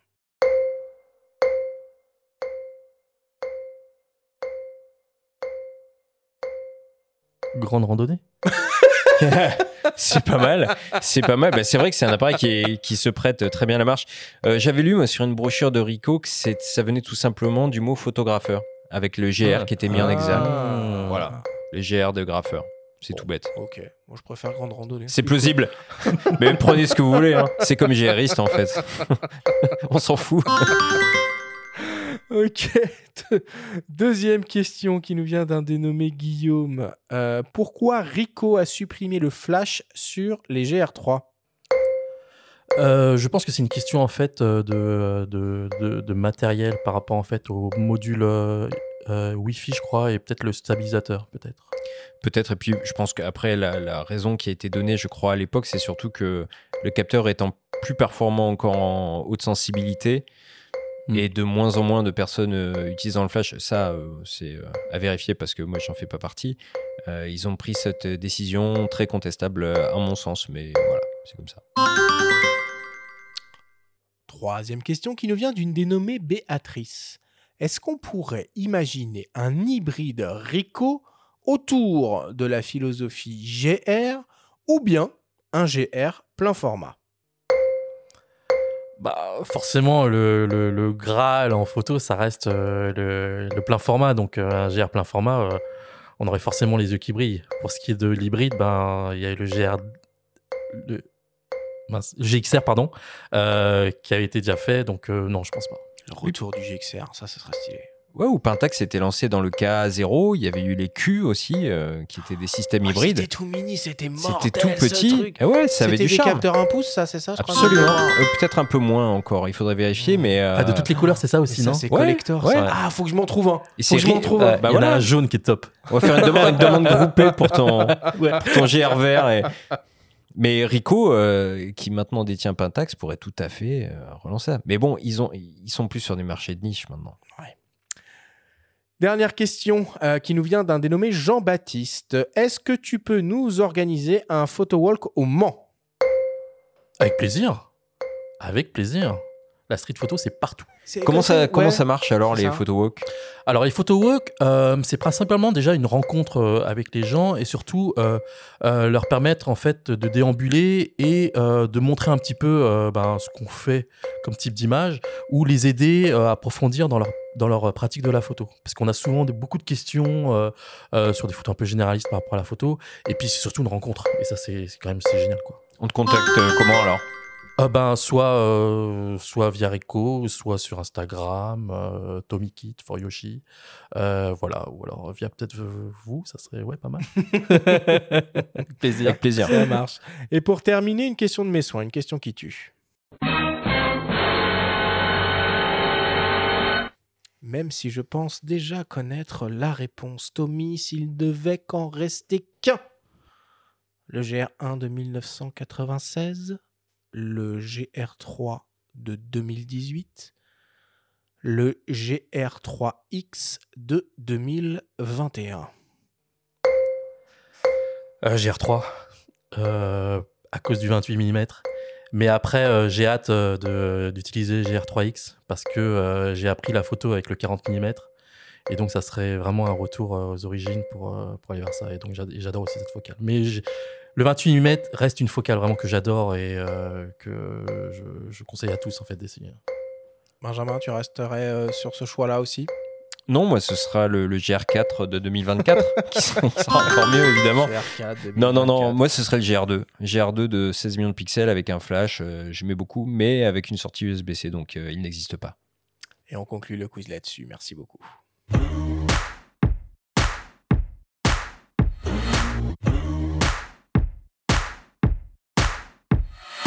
Nous voilà désormais à la fin de cette émission. Tommy, merci d'avoir accepté notre invitation pour venir nous parler de cet euh, appareil euh, extraordinaire. On sent vraiment que tu l'as dans la peau, euh, si on peut dire, ce, ce Ricoh GR. Quelles sont tes actualités, Tommy?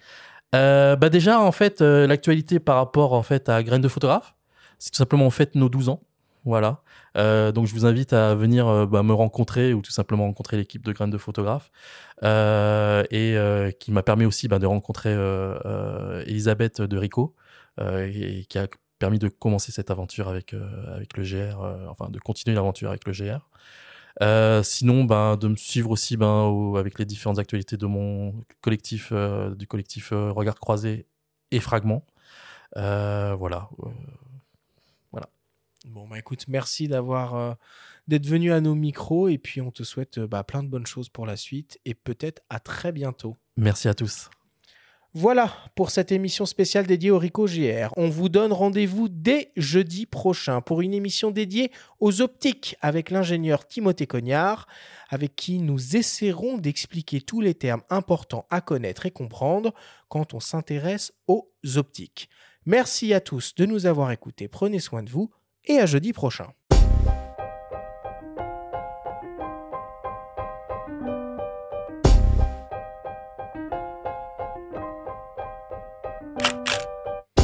C'était Faut pas pousser les ISO, le podcast hebdo pour tous les passionnés de photos et de vidéos. Toutes les semaines, retrouvez Arthur Azoulay, Benjamin Favier et leurs invités pour parler de sujets matos, techniques et inspiration. Abonnez-vous à notre chaîne et retrouvez l'intégralité de nos émissions depuis toutes les plateformes d'écoute, comme Spotify, Apple Podcasts, Google Podcasts, Deezer, Amazon Music et YouTube. Si vous aimez notre émission, n'hésitez pas à liker, à vous abonner et à nous laisser un petit commentaire. Rendez-vous jeudi prochain pour un nouvel épisode. D'ici la fête de la photo et n'oubliez pas, faut pas pousser les ISO.